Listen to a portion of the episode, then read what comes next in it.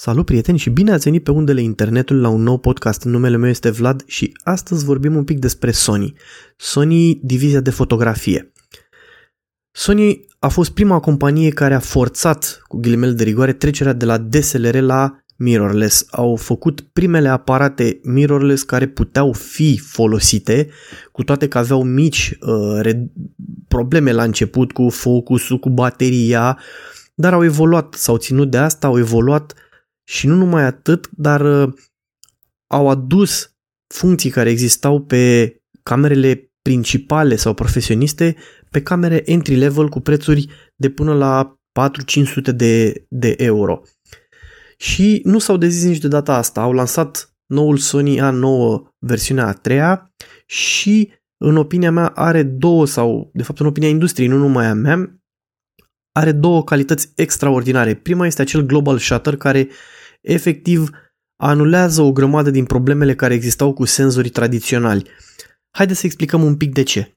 Un senzor tradițional registrează imaginea pe rânduri, efectiv, de sus în jos. Și a primul rând, pac, a făcut poza, al doilea și tot așa.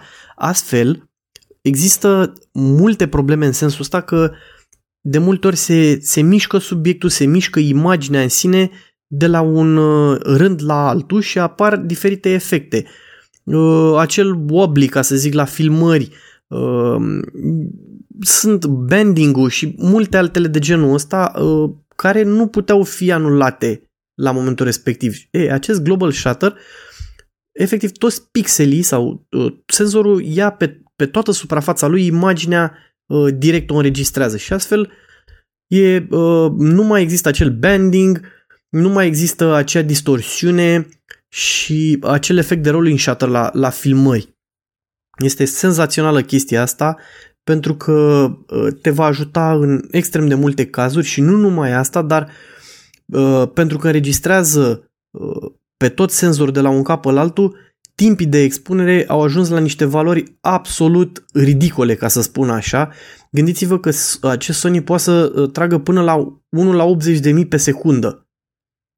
Este absolut incredibil. Într-adevăr, ISO este 125 cel mai mic, nu e ca la Nikon la, uh, până la 50 sau ceva de genul ăsta, dar este senzațional. Vă dați seama, uh, nu știu neapărat dacă ai nevoie de viteza asta, dar sunt sigur că uh, te va ajuta în anumite situații, nu știu, în timpul zilei când chiar și acel 1 la 1000 pe secundă era extrem de uh, insuficient, să spunem așa.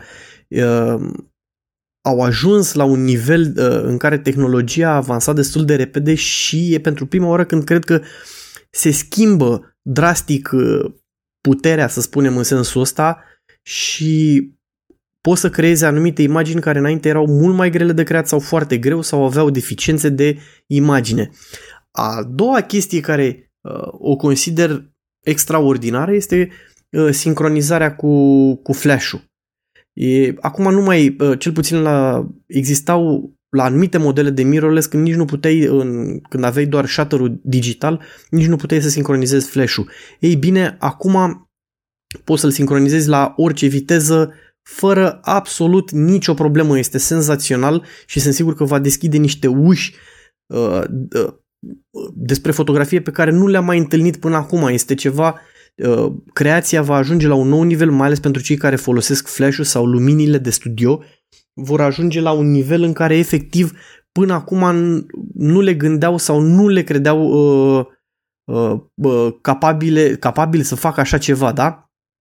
Este incredibil și sunt sigur că uh, vom vedea uh, imagini mult, mult, mult mai bune, mult mai interesante, uh, unice, bineînțeles, până vor începe să fie copiați, dar cei care vor fi primii care adoptă acest uh, aparat vor, uh, vor face niște imagini senzaționale. Sunt, sunt, sunt sigur că uh, poate să tragă până la 120 de frame-uri pe secundă. Este absolut senzațional.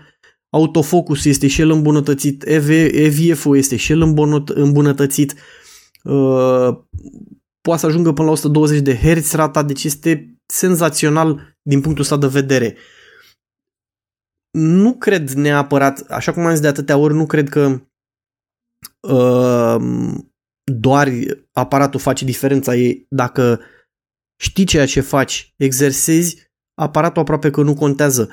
Toate aceste îmbunătățiri sau inovații, într-adevăr, te ajută să faci lucruri în plus din punct de vedere al creației, da? Sau te ajută, îți ușurează munca să faci aceste imagini care sar în față, care uh, sunt unice și uh, sunt primele de acest gen, să le spunem, da? Pentru că e, e greu să faci anumite imagini dacă nu ai aparatura specială, da? Trebuie ori să faci diferite ocolișuri care te încurcă sau sunt anumite cazuri când chiar nu poți fără anumite, nu știu, lumini sau cum, uh, cum e în caz de față cu acest global shutter, nu poți să faci anumite imagini pentru că te oprește tehnologia.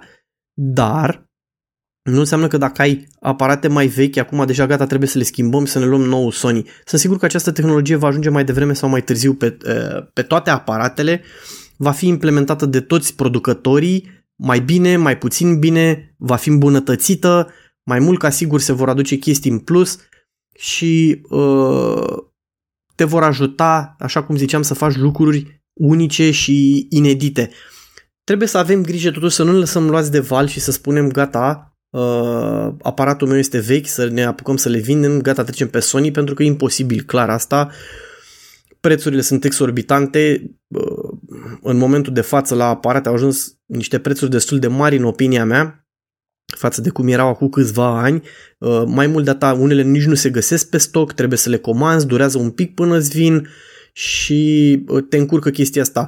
Dacă ești profesionist, într-adevăr, sau eventual dacă ești în sistemul Sony și îți permiți fă schimbarea, într-adevăr, avansezi, ai tehnologia, te ajută, îți îmbunătățești uh, uh, fluxul de lucru în, în toate felurile și evident că este un avantaj. Dar dacă acum, nu știu, tu lucrezi pe, pe Nikon, pe Pentax, pe habar n-am, Fujifilm, Canon, nu contează, nu îți vinde toate uh, aparatele, toate obiectivele gata să treci pe Sony pentru că a apărut chestia asta, dar așteaptă un pic, sigur vor să apară și pe restul Sony, Nikon, Pentax, Fuji și care mai sunt Canon, vor să apară și pe ele acolo și așa cum am zis, uh, poate nu la fel de bine, dar poate vor fi îmbunătățite, poate vor veni cu funcții noi și în primul rând trebuie să merite să faci această schimbare, așa cum am zis de atâtea ori. Dacă ție îți merge treaba și faci bani cu chestia asta, nu te grăbi să schimbi repede, să te arunci în față cu capul, gata, hai să schimbăm aparatura pentru că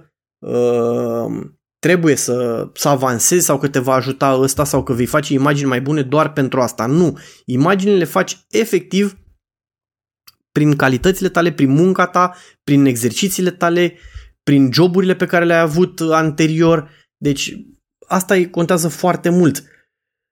Ce să zic, este senzațional cum avansează tehnologia este păcat că această încă criză a senzorilor, a procesoarelor, a materialelor în general nu ieftinesc tehnologia, ci din potrivă o țin destul de scumpă sus, dar cu tot AI-ul care există acum, cu tehnologia chiar și în ultimii 5 ani să spunem, nu ai de ce să-ți faci probleme de genul ăsta că o să pierzi joburi pentru că nu ai acest aparat, da? Sau că nu ai ultimul aparat, indiferent că este de la Sony sau de la, uh, nu știu, orice altceva, da? Nu cred că uh, merită.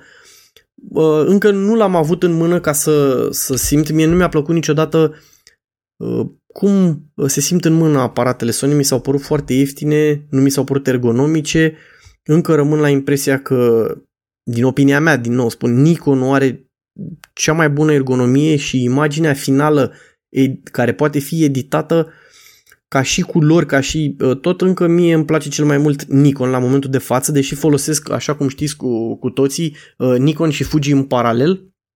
Fuji îl țin doar pentru că uh, e de călătorie așa, e mai micuț, încape în buzunar sau în gentuță mai ușor și îl car după tine, dar într-adevăr editabilitatea nu este la fel ca la Nikon. Într-adevăr, uh, Nikon este din gama Pro, Fuji pe care l-am eu este entry level, să spunem așa, și e efectiv doar de a imortaliza acele momente la o calitate mult mai mare decât a telefonului și o editabilitate mult mai mare decât a telefonului, pentru că am poze printate cu telefonul, așa cum am zis de atâtea ori și cum am repetat că uh, se poate, mai ales cu telefoanele de ultimă generație, uh, se poate face asta fără absolut nicio problemă.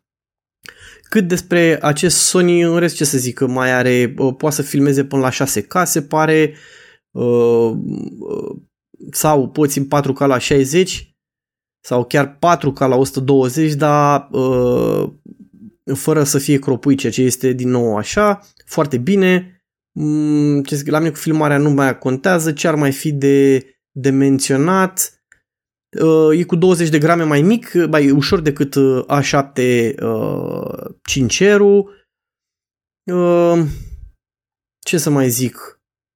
Cam asta ar fi pe acolo. Probabil unele dintre lucrurile cele mai importante. Este senzațional uh, ceea ce au făcut și bravo lor.